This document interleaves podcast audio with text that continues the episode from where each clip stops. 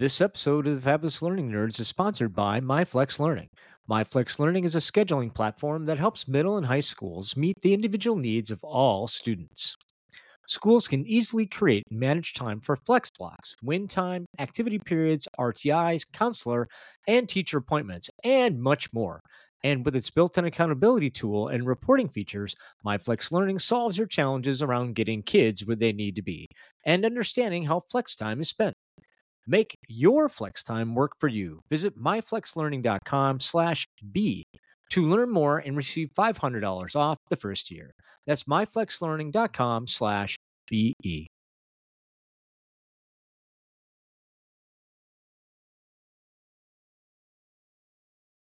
They are the fabulous learning nerds. Cause if you're tired of the old ways of getting it done, you've got the fabulous learning nerds. Scott and Dan are making it lots of fun. The best ideas that you've ever heard. So everybody spread the word. They're gonna keep your wheels turning. The fabulous learning nerds. Fabulous learning nerds. Oh yeah. Hey, welcome back, everyone, to another awesome episode of your Fabulous Learning Nerds. My name's Scott Schutte. I'm your host. And with us, as always, you love him, Dan the Man Coonrod. Dan the man. Oh yeah. Dan, hey Scott, how you doing? I'm fair to Midland. Ah, Well, crap. I have no idea what to say for the rest of this podcast. My flow is completely off. is it totally off? Everything's ruined now. You asked me that earlier this week in a chat. How's it going, Fair to Midland? I think we're going to need to make a Fair to Midland t shirt and we're going to need to make a Fair to Midland drop for sure. And one of these days, you're going to say, I'm going to ask how you're doing, and you're going to hear this massive explosion. It's going to be great. It's going to be something out of Star Wars. And Burr to Midland. Brrr, just like that. It would be awesome. Uh, and we'll lose hundreds of viewers. It'll be fantastic. It'll be great. For for Yep. one moment. You know, actually, I, I got a question for you. As we're talking about these drops, Mhm. where's your drop, Scott? The theme song's my drop. Oh, you get the theme song. That's my drop. Worth every penny. No, it's a I- good theme song. I suppose um, we were just talking before the show. We need to give that person a shout out because he did a great job. Like, want to send him more work, but then I don't want to have anybody else have that great of a theme song. Like that, that theme song, that that theme song is actually a detriment to the show because it actually means that I have to put my best stuff out there after that. Like you rock the theme song, like oh dang it, now what? Now what? I, I got to make sure I sound good because it's that good of a theme song. But uh, you suffer. You suffer for your art. You I don't- You know it. You know who else has a fantastic drop? Oh, I know who. She's got the best drop in podcast history. That's right, the queen of design. You love her, Abby Long. Everybody,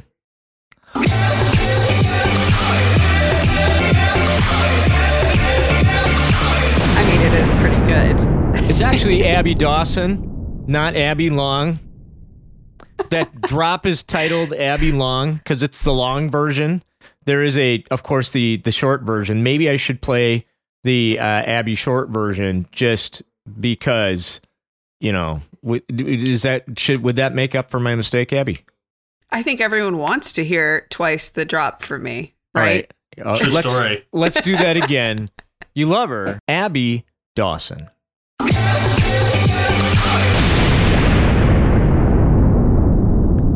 How's that? That was great. You're welcome, everyone. Are we still friends?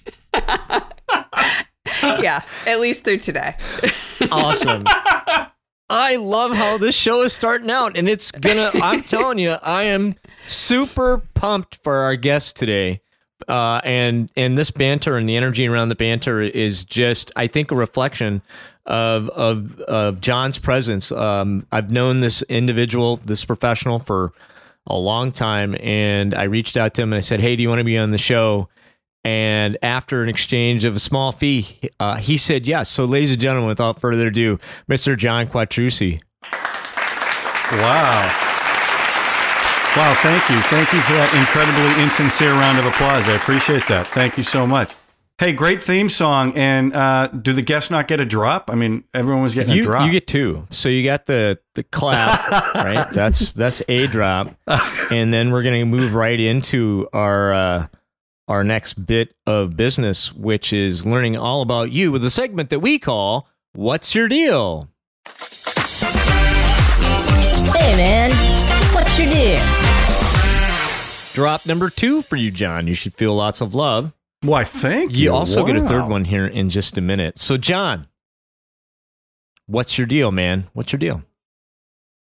Well, so uh, Scott and I have known each other for quite a while, and um, uh, he told me about this show, and I was pretty excited about it. And then I found out I was going to be able to talk about myself a little bit, which uh, I am my favorite subject to talk about. So let me just backtrack a little bit. So way, way back, uh, my background is the theater. So I, I've been doing plays since I was uh, in the fifth grade. I did musicals. I did some commercial uh, training videos, that kind of stuff.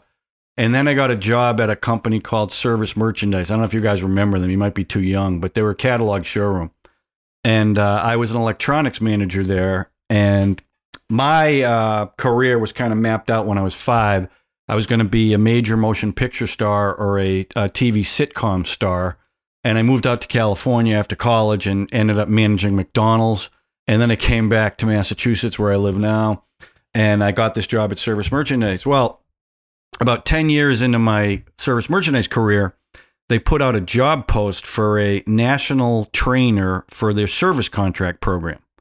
And the um, application was to create a training video. And back in the day, I used to make Super 8 movies in high school, and I had all kinds of video equipment. So I I made this pretty big Steven Spielberg type production where I kept my crew overnight. My manager was great. He let me do this. And it was pretty hilarious. So I got the uh, interview and um, I went to Nashville, Tennessee, where their corporate office was. And the first thing the guy who wanted to hire me had me do was watch a training video he made. And it was it was a two and a half hour video with him in front of a flip chart, basically yelling at the camera for two and a half hours. This is what I watched. And it was uh it just wasn't good. It was just it was just awful. So I'm sitting down at this big table with a bunch of people who were going to make the decision. And I was actually the only one they brought in for the interview. So this guy says to me, he was a senior vice president. And I loved what I was doing. I loved being an electronics manager. I love the customers. Uh, I really loved what I did. So whether I got this or not, I really didn't care. So he said to me, "So, uh, John, what'd you uh, what'd you think of my video?" So I I thought about it, and I could have gone two ways. I could have really sucked up to him because I really wanted the job, or I could be honest with him. So I I, I turned to him and I said, "Well, if I was you, I wouldn't quit my day job." And he turns to the guy. He turns to the guy next to him and says, "If he's got if he's got the cojones to say something like this to me now, I'm going to hire this guy." So I go back to Massachusetts. He calls me up. He says, "We want to give you the job." And at the time, I was making twenty six thousand dollars a year, and I was the highest paid electronics manager in New England. And he said, uh, "Okay, so this job requires a lot of travel. You're going to be going around the country training the company how to sell service contracts. Uh, it's thirty five thousand dollars." I said, uh, I won't do it for a penny under 37. He goes, It's 35. I said, Okay, I'll take it. So for the next year, I was on the road. It was 48 weeks out of the year. I trained the entire company how to sell service contracts, and we increased sales by about 35 million for a program that was doing absolutely nothing for the longest time. So, so training ended up, I went down a path, a very different path than I had originally thought, but it was really in my wheelhouse because, and I think Scott knows this about me. I didn't go to school for it. Uh, I'm not an academic when it comes to training. To me, training has always been a performance. And that's the way I've looked at it from the first time I ever did a meeting in front of a group of people. It was a performance to me. And I always thought about my life in the theater and how I, and I always did comedies. That was my, that was my uh, thing. And that's what I brought to the training. Also, because I had worked retail for so long in various, you know, sporting goods, electronics, I sold carpet, I sold bikes. I knew how to sell. And and when I developed training, anyone who sat through my training, I had two things in mind. One, when they walk out of the room, I want them to say they've never seen anything like this. And two, I gave them three things that as soon as they walk out of the room, they're going to be able to use right away and it's going to increase their performance because I knew where they were coming from. You know, over the years, I, I you know, I, I've been through a lot of training, uh, and because I'm a, I was a consultant for 30 years, I used to go to different companies, and every company has a different philosophy on sales and on training.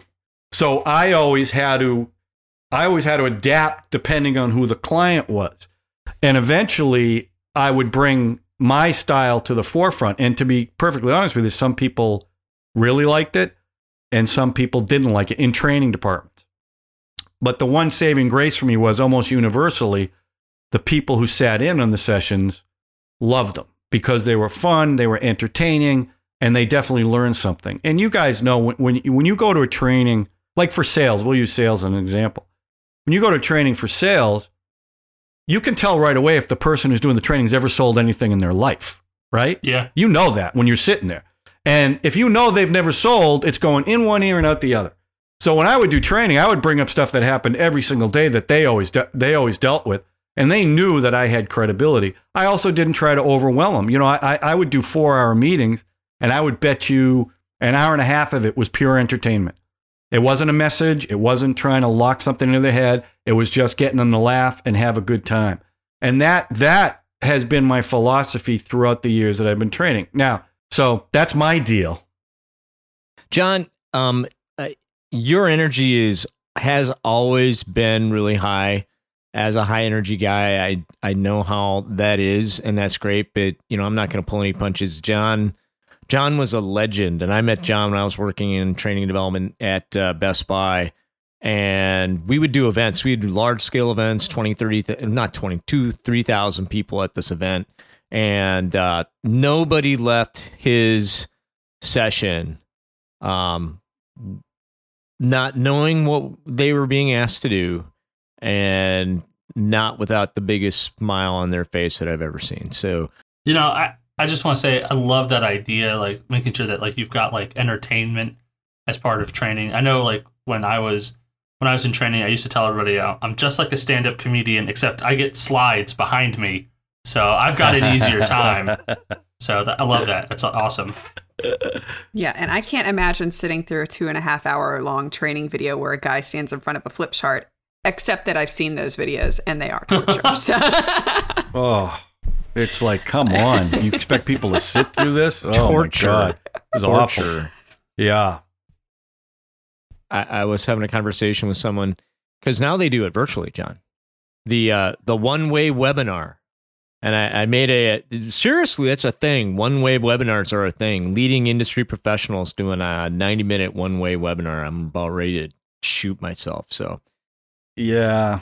You know, I listen, if you have if that's what look, I mean, because of circumstances, you had no choice, right? You had to do that. I I get that, but uh I'm not a big fan of it. I mean, uh, uh, uh, first of all, uh, you know, I've sat through some of them, right? And their cameras are terrible, their lighting is terrible, their microphone is terrible, and you're supposed to be all in on this thing.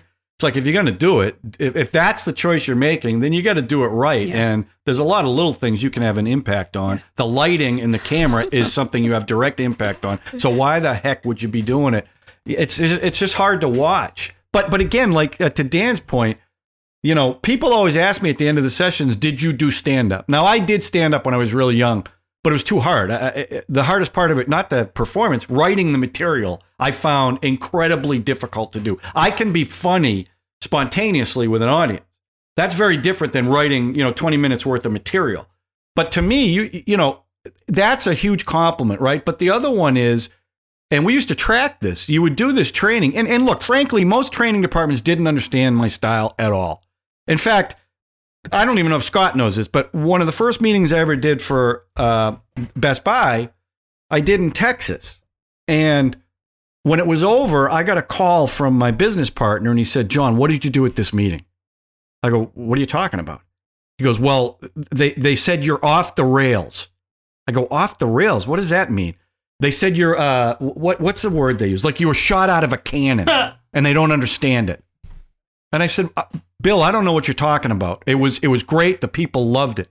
So I had to go to the corporate office and do a meeting for the district in Minneapolis. in front of the entire training department at the back wall watching the meeting. And it was like a firing squad, right? So I'm about to do the meeting and I'm thinking to myself, I, I want I want this to go well because you know this is future business for us. How well, how should I do this? Should I rein it in or should I be true to myself? And I said, you know what? I'm good at what I do. I'm going to do it the way I know works. So I end up doing the meeting and I'm getting the the hairy eyeball from the back of the room because it's off the wall stuff that I'm doing. I'm giving away stuff. I'm playing a game. It's really fun and they're loving it. They're loving it. Finally at the end of the meeting, the head of training of Best Buy comes up to me and says, You know our people better than we do. Keep doing what you're doing. And that was it. And for the next, I don't even, 25 years, I did training for them.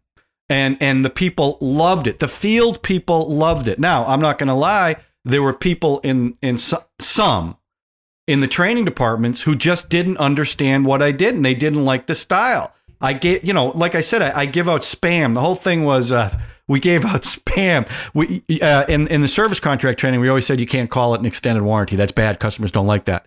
But if you call it that, we're going to give you a can of spam, and you have to sing that song from Monty Python: spam, spam, spam, spam, spam, wonderful spam, and that just became a thing over 25 years. But there were people there who hated it, and they didn't understand it. But when you what when they went to the meetings, they they would come after me afterwards and says, "I don't get it, but keep doing what you're doing." It got it got you know it was frustrating for me, but as far as I was concerned, my audience wasn't the corporate office, it wasn't the training department, it was the people who were sitting in on those meetings. And when you saw their faces when they're walking out of the room and they're all telling you, "Oh, I learned so much from this and I had so much fun," I'm like, "Boom, boom, boom, boom." That's that's all I ever wanted. Yeah.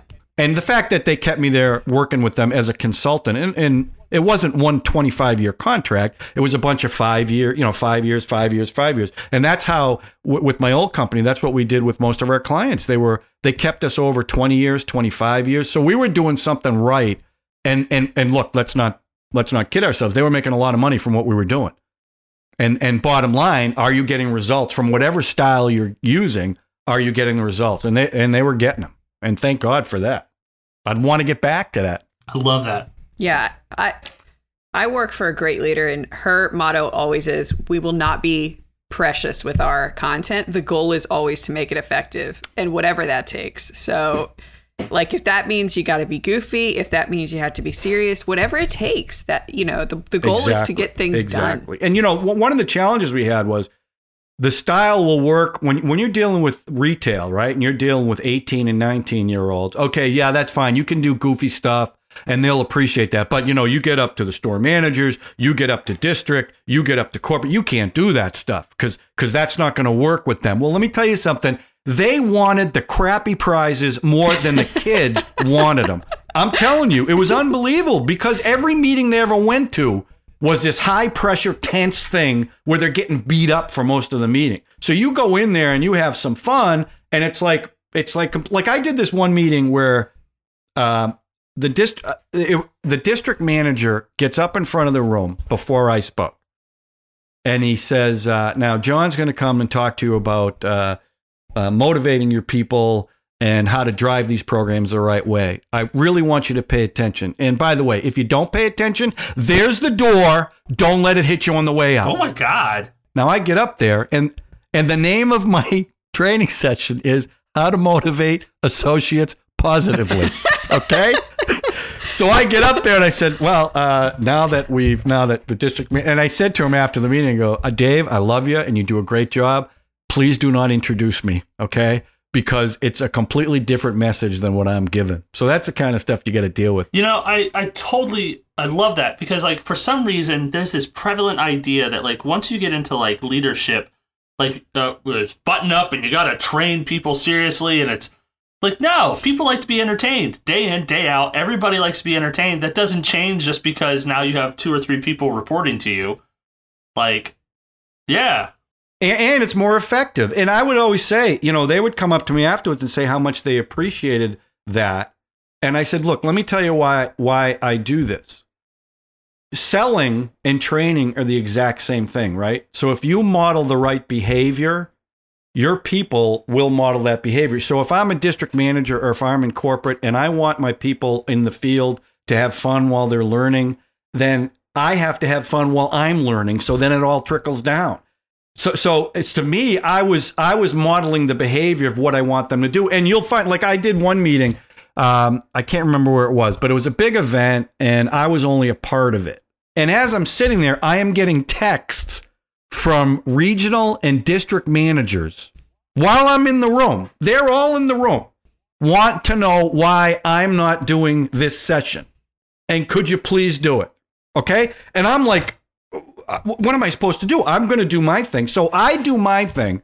And, and Scott knows this. I have a box of prizes that I give out. And it's a big part of my meeting. It's a big, big part of it.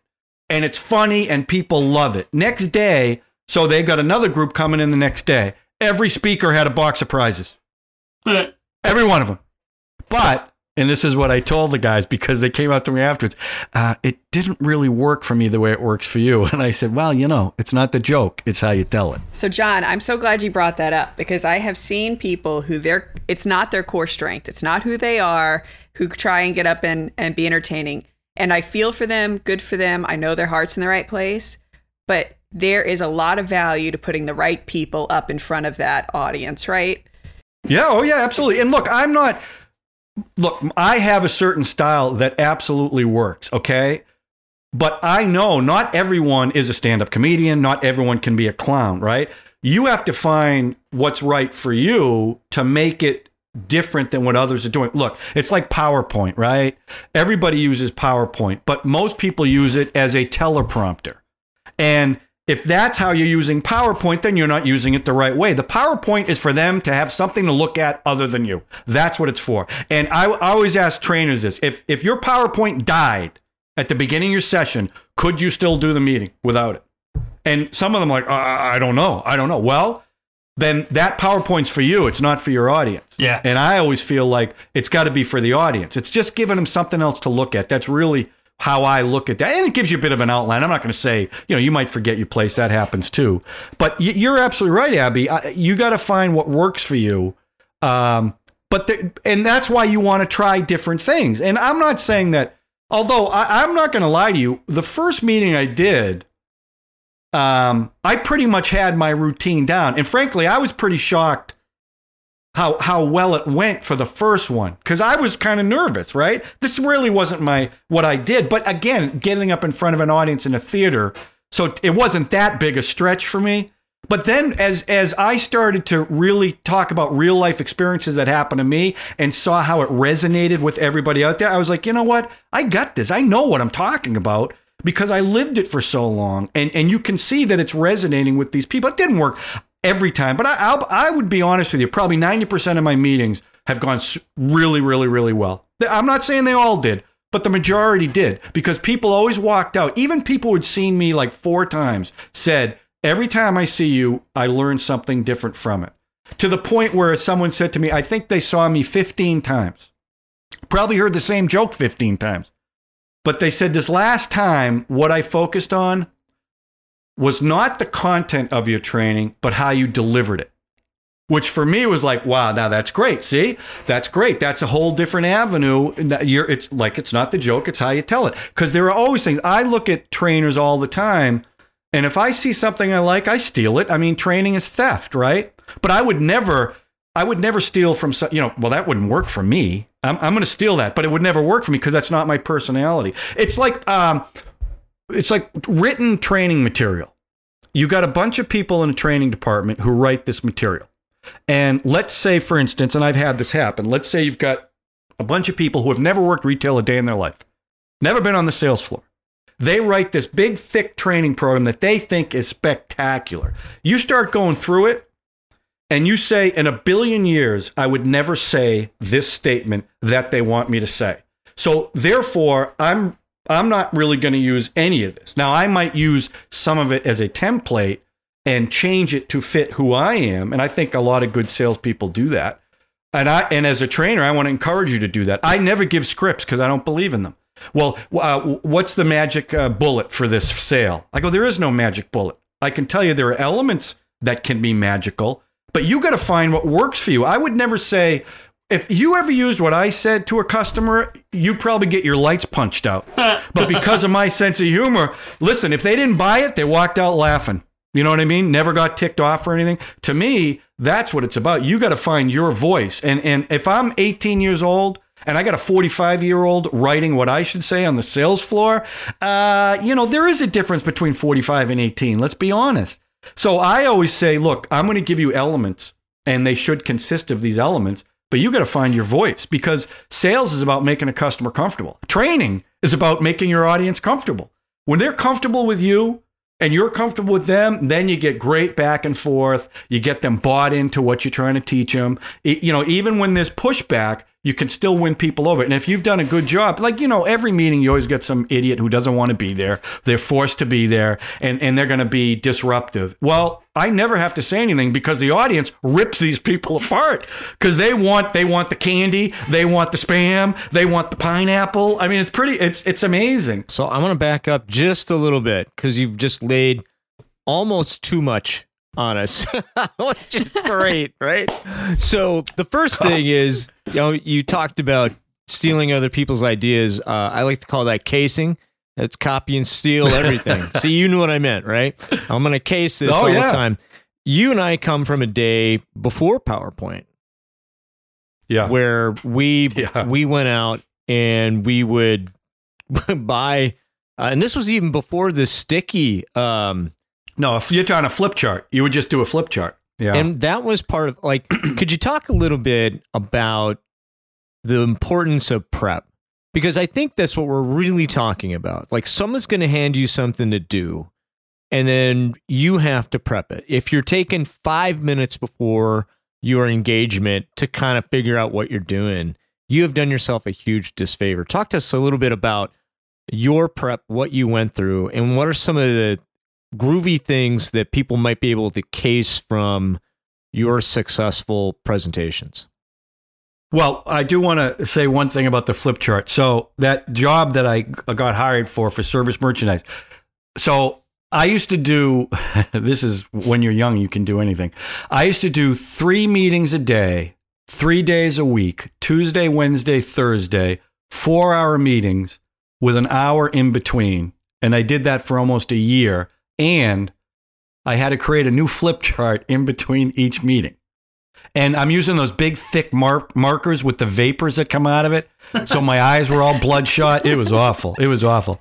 But uh, it's funny because one of the, so I've got some videos on YouTube, and one of them is uh, effective training.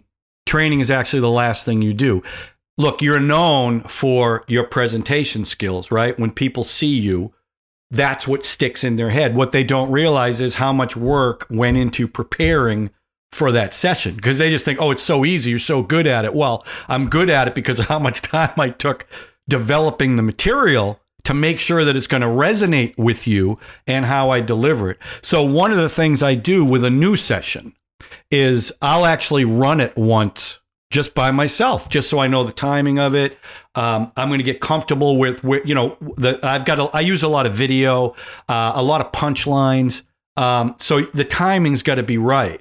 So five minutes before a meeting, I mean, yeah, I, I don't know what you what you're even preparing. Is the power on? I guess that's about all you could prepare.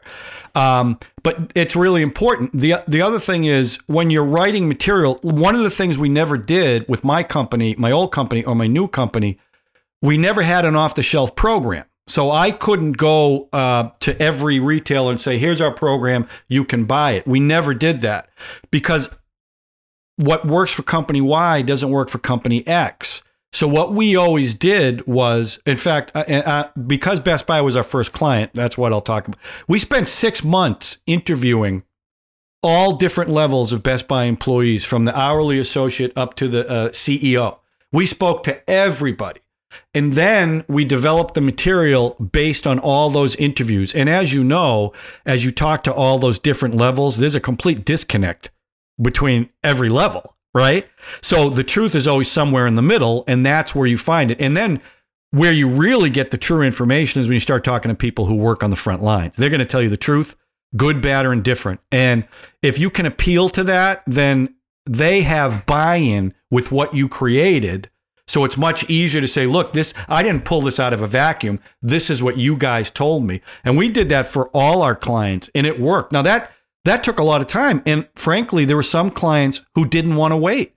They said, we just want something now. And and we told them that's not what we do. Because the problem with that is you get a short term lift. You you can go in with a program, you'll get a short term lift, but if it's not their culture, their verbiage, uh, their philosophy, then it's very short lived. Look, I sat in on a meeting with a company that I'd been with for 15 years, and it was sales training. And first of all, I said, well, you know, I know we're a small company, but why weren't we called for this? Because we've been working with you for 15 years. No, no. We brought in these big guns and, and we spent a lot of money on them and they are fantastic. So I go to the meeting and I swear to you, it was like that scene with Alec Baldwin in Glengarry, Glen Ross. You see that watch? That cost more than your car. That's who I am. And I said, someone asked me what I thought about it. I go, these people have never been in your store. They have no idea who your people are because none of this stuff resonates with the people who work in these stores. and within two hours, every district manager grabbed these people and said, This is wrong. We got to change this tomorrow because it's so off. Because they didn't take the time to do the research, because they had success with this off the shelf program and they felt like this can work for them. And it didn't. It didn't work. And you could see it in the people's faces that it wasn't working. That doesn't happen without preparation and that's that's all prep. I'm talking about you know. Um, you know what what's going to be the the flow of your meeting how can you get people engaged during the meeting what's going to be how do you get feedback but that's uh, Scott to your point that's to me the most important thing in any training is the prep that you do in the development of the content, the development of the presentation, and ultimately, and by the way, for meeting prep itself, the actual meeting, I always get in there the night before. I make sure everything works. I make sure the sound system works. I make sure I can hook up my computer. I do not go a half an hour before the meeting and start scrambling with my shirt sweating because I can't get anything going. And they're all, you got 300 people in the room staring at you. That should have been done the night before. And and uh, look, sometimes there are some circumstances where you can't do that. Very rarely, though. Most meetings you can get in there the night before or very early in the morning. And if it means you got to get there at six for an eight o'clock meeting, then you get there at six because you want to look like you know what the hell you're doing and you want to be professional. And trust me, if if you look unprepared at the beginning of that meeting, it's going to take you 45 minutes to win the people over, and that's 45 lost minutes because that's all they're thinking about. They're not thinking about what you're about to talk about. They're thinking about what they just went through. You know, I I love I love what you're talking about about knowing your audience and connecting with your audience. Uh, as like I came through training on my way to instructional design, and like one of the very first things when I got to instructional design, I was like, "Who talks like this?" Like I'm looking at all these slides, I'm looking at how things are worded, and I'm like, this is awful. And even now, like as when I have new instructional designers come on, or I'm mentoring instructional designers, one of the very first things I tell them is don't talk, like don't write, don't talk like an instructional designer. Go see how your audience talks and talk like them. You know, we're where I work, we're writing content for thousands and thousands of people. Most of them trend young, and like you got to make sure that like you're talking and you're putting material in a way that like resonates with them because if it resonates with like a different audience like maybe like your executives and stuff like that like that's great but that's the wrong audience. That's exactly right. Yeah in fact whenever you know one of the things i do like when i write a script a video script uh, or i write training i always uh, like to read it out loud so i hear how it sounds and you can tell right away as soon as you say something, you're like, yeah, that's not going to happen. And I listen, when you, even when they mandate stuff, and a lot of uh, companies mandate, you have to say this, you have to say that. The really good salespeople don't do it. They do their thing and they're really good at it. Now, they might, like I said before, they might use elements of that, but they, they never sound like they're reading a script ever. And people who aren't good salespeople, they sound like they're reading a script. And by making them do that, you're kind of putting them in that position. Yeah. Everyone's got to say the same thing. When a customer comes in, this is what you have to say. And my whole thing is this if your mother, your father, your best friend came in the store, would you give them scripted dialogue or would you talk to them like you always do? I say you would always talk to them like you always do because you're comfortable. No different in sales. That's exactly how you want to approach every customer. You don't need now. Now, if you are brand new to sales, you've never worked sales in your life, yeah, here are some things you can say to help break the ice at the beginning of the sale. But I'm telling you, for for the for your first 60 days, maybe stick with some of this stuff, which will help you get better at sales. But eventually, I want to hear you. I want I don't want to hear somebody at corporate who wrote this. I want to hear you because that's what the customer wants to hear. Yep. 100%. talk to our audience a little bit about your philosophy around hey i'm thinking about doing some live training again but this virtual thing is a whole lot cheaper and um, we're doing okay with it yeah, talk to us a little bit about your but but but there. that but think of what you just said. We're doing okay with it, right? Look, everything was trending towards remote learning prior to the pandemic. And as someone who's done live training his entire life, I was dreading that. I think based on what happened with the school kids and the remote learning and that everybody went to remote learning that people have realized it's not nearly as effective as they thought it would be. People are tired of it. People do not pay attention because they're sitting there with a t shirt in their underwear and they don't give a crap about it because they don't think they're at work. Right. And, I'm telling you, people see this because I've been getting calls now about am I willing to go out and travel and do live training? And I go, what, what are you crazy? I was willing to go out last year, let alone now, because they realized that it is a, a more cost effective way to do it. But Scott, you even said it. It's an okay way to do it. It's not the best way to do it. And I frankly think that the people in the field would go absolutely crazy to be in front of a group of people, something they haven't been able to do for a long time. And I think a lot of companies are going to want to do that. Not all. I mean, there's some bottom line, they're going to stick with this remote stuff because it's so much cheaper to do. But look, in retail, you want, you're a brick and mortar. You're going to tell me that brick and mortar is better than buying online because the human interaction, the eye contact, you get to converse with that customer. It's so much better than online. But we're going to teach you everything online. Yeah. Well, I don't explain that to me. I don't get it. But sales and training is the exact same thing. If if sales in person is so much more effective, then I submit to you that training in front of people is more effective. And frankly, Yeah, yeah, no, sorry. no. I, I, I want to be very clear. So when I say we're doing okay with it, it's not because that channel can't be effective. Because I want to make sure that I'm courteous to my peers who are awesome at Absolutely. this. We are. I know, and I'm dear friends with people who've written books about being a virtual trainer. They're master virtual trainers, and they're awesome. My experience is that most organizations were not ready for it. And the process Yes. of taking live training and putting it online is a challenge. Just like taking live learning from your school and flipping that switch was an absolute disaster because we didn't prep our, our educators on how to do it. You're right, they can't teach and play virtual classroom monitor at the same time. So I want to make sure that, you know, being clear around the fact that we didn't prep our people on how to do it right. And doing it right is a nuance.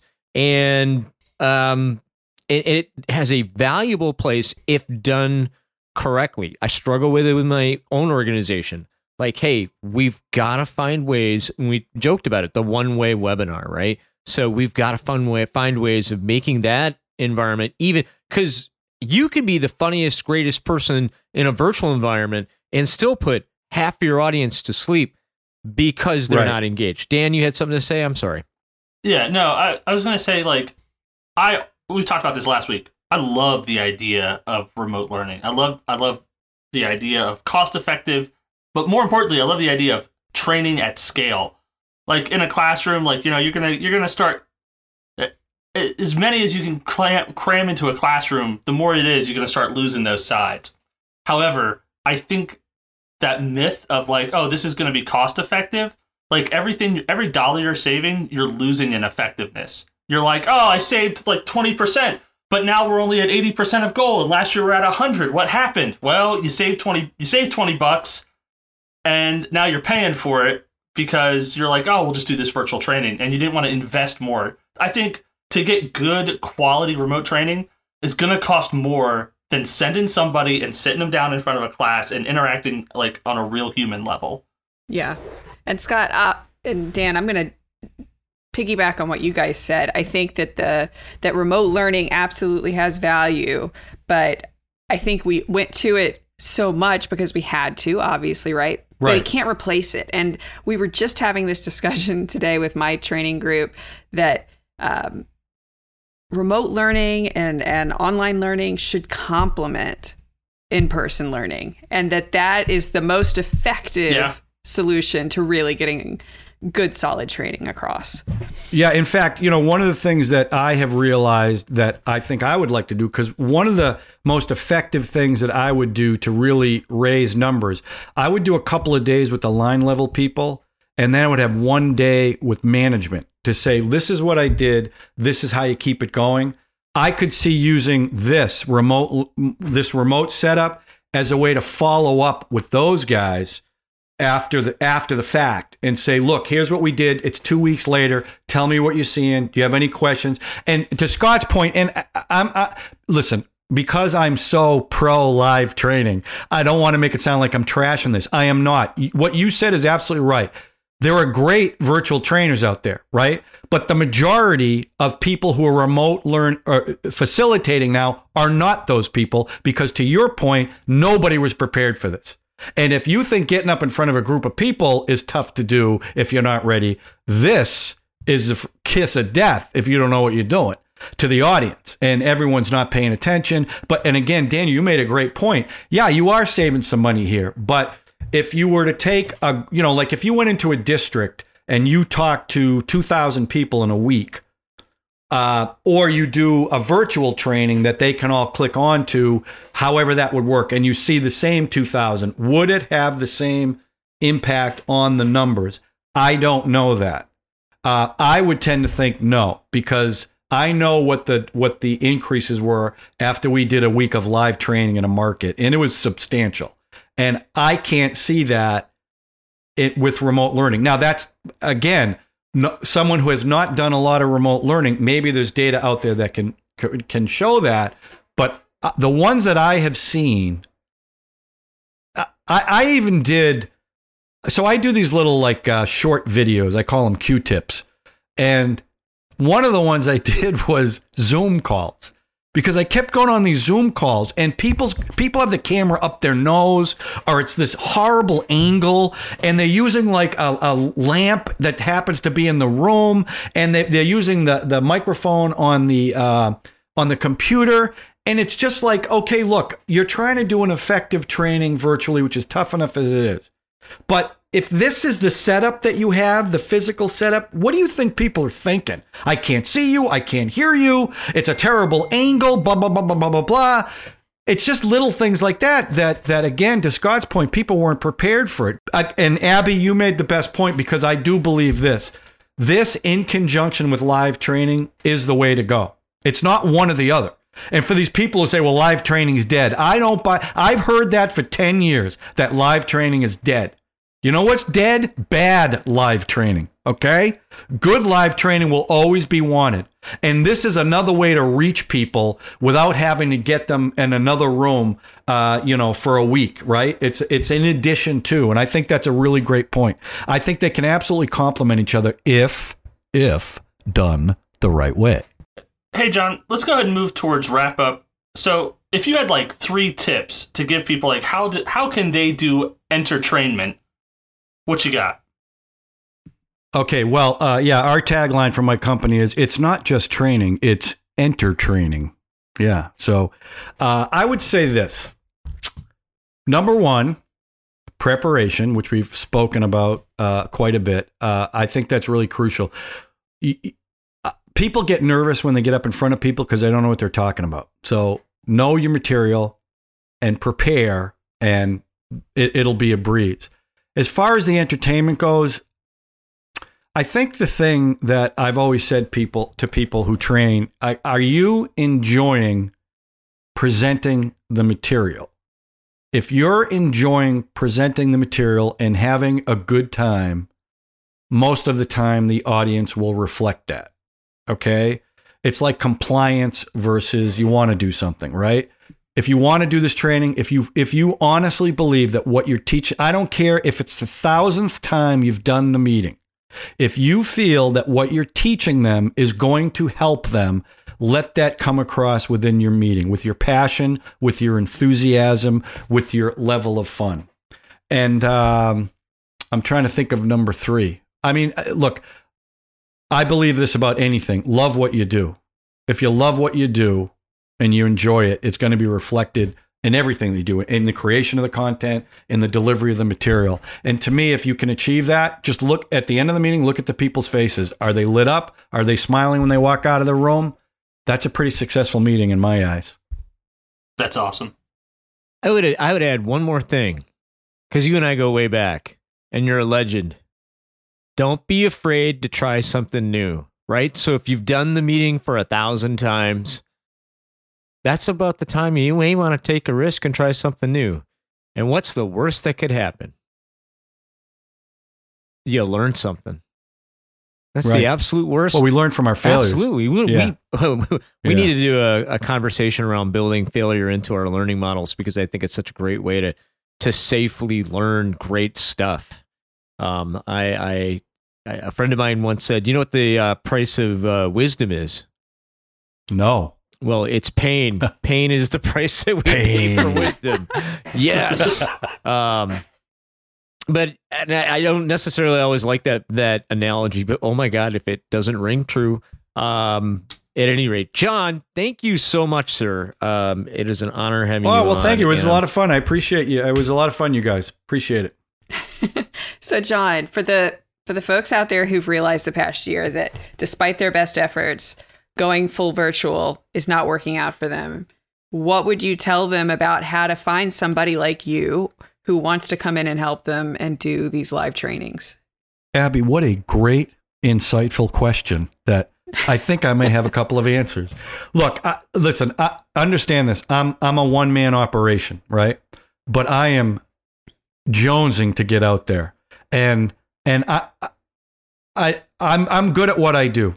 Okay, the you know in our in our lives we each look for something that we're good at, and when you find it, you hold on to it. And I found this by taking a real strange route, but it's something that I good I'm good at because I love it. I love doing these things. I love the interaction with the people, and and I'm I want to go out there and help you guys. So there's a couple of ways to reach me if you'd like. My uh, website is Q Training Solutions. I think Scott. Uh, well, I, we're, I'm on LinkedIn. Uh, it's Q Training Solutions. I'm also on Facebook, and if you if you want to see what I do, I have a YouTube channel, and in it I have I put on on a Q-tip once a week. They're they're between I have mini Q-tips and Q-tips. The mini Q-tips are about a minute minute and a half. The the regular Q-tips are about four to five minutes, but they're they're selling skills. There's training tips in there. How to do a Zoom call is in there. Uh, but take a look at that, see what you think and uh, reach out to me because I, I I would love to do this. And frankly, I I think there are people out there that really want to uh, experience something like this again because it's been so long. We're all cooped up. We want to get out there and start interacting again. So I love that question, Abby. Thank you. We'll have to have you back on where you can explain some of your best dad jokes slash giveaways. Those were great. Oh. Well, I can't give away all my secrets. No, no, you can't. No, like your house would have been it, just for just for reference. Like when John talks about he gave away candy, we're talking full bars, people. We're you know that John's house was the house you want to go to to Oh yeah. right? he, you know, a box of dots, you know, the big freaking uh, 12 and a half by 8 big massive box of sugar. It was Pineapple. fantastic. Like if you want to give me if you want to give me a full box of Mike and Ike's, I, will always give away through Mike and two Ike's at my meetings. Hot tamales. Actually, hot tamales. Those Yeah. are good. Mm. The funniest thing was you'd be in a hot state and you'd leave the chocolate bars in your trunk, and then uh, you'd bring you would bring them to the Oh. meeting, and you'd go, "Oh wow, I didn't realize I left this in the trunk." And you pull it out. It's hard, but it's all twisted and everything from melting. They love that. Yeah, you got modern art exactly. Ooh. I said, I'm sure it's still tasty. Awesome, awesome stuff. Thank you. You're sir. welcome. Really appreciate Thanks it. Thanks again. Daniel San, yes, Scott. would you do me a favor and could you tell our listeners how they could connect with us? Absolutely. Hey, party people, if you haven't already, reach out to us on email at learningnerdscast at gmail.com. Join in the discussion, ask us questions, ask for free candy, whatever you want, hit us up. You can also find us at Facebook at Learning Nerds. And lastly, if you're on Instagram, Fab Learning Nerds. Well, that's going to wrap things up. I want to thank my good friend John Quattrucci. Make sure that you look him up. All the links from all the things he talked about will be in the show notes. It's a great way to connect with a true master in the art of entertrainment. Do yourself and do myself a favor, folks. Could you hit that subscribe button? Share this podcast out with your friends, especially if you like it. If you have uh, something you want to say about the podcast, leave us a review. If it's good, bad, or indifferent, we want to hear from you. Help us get the word out. And with that, my name is Scott, I'm Dan. I'm Abby. And I'm still John. and we're your fabulous learning nerds, and we are out.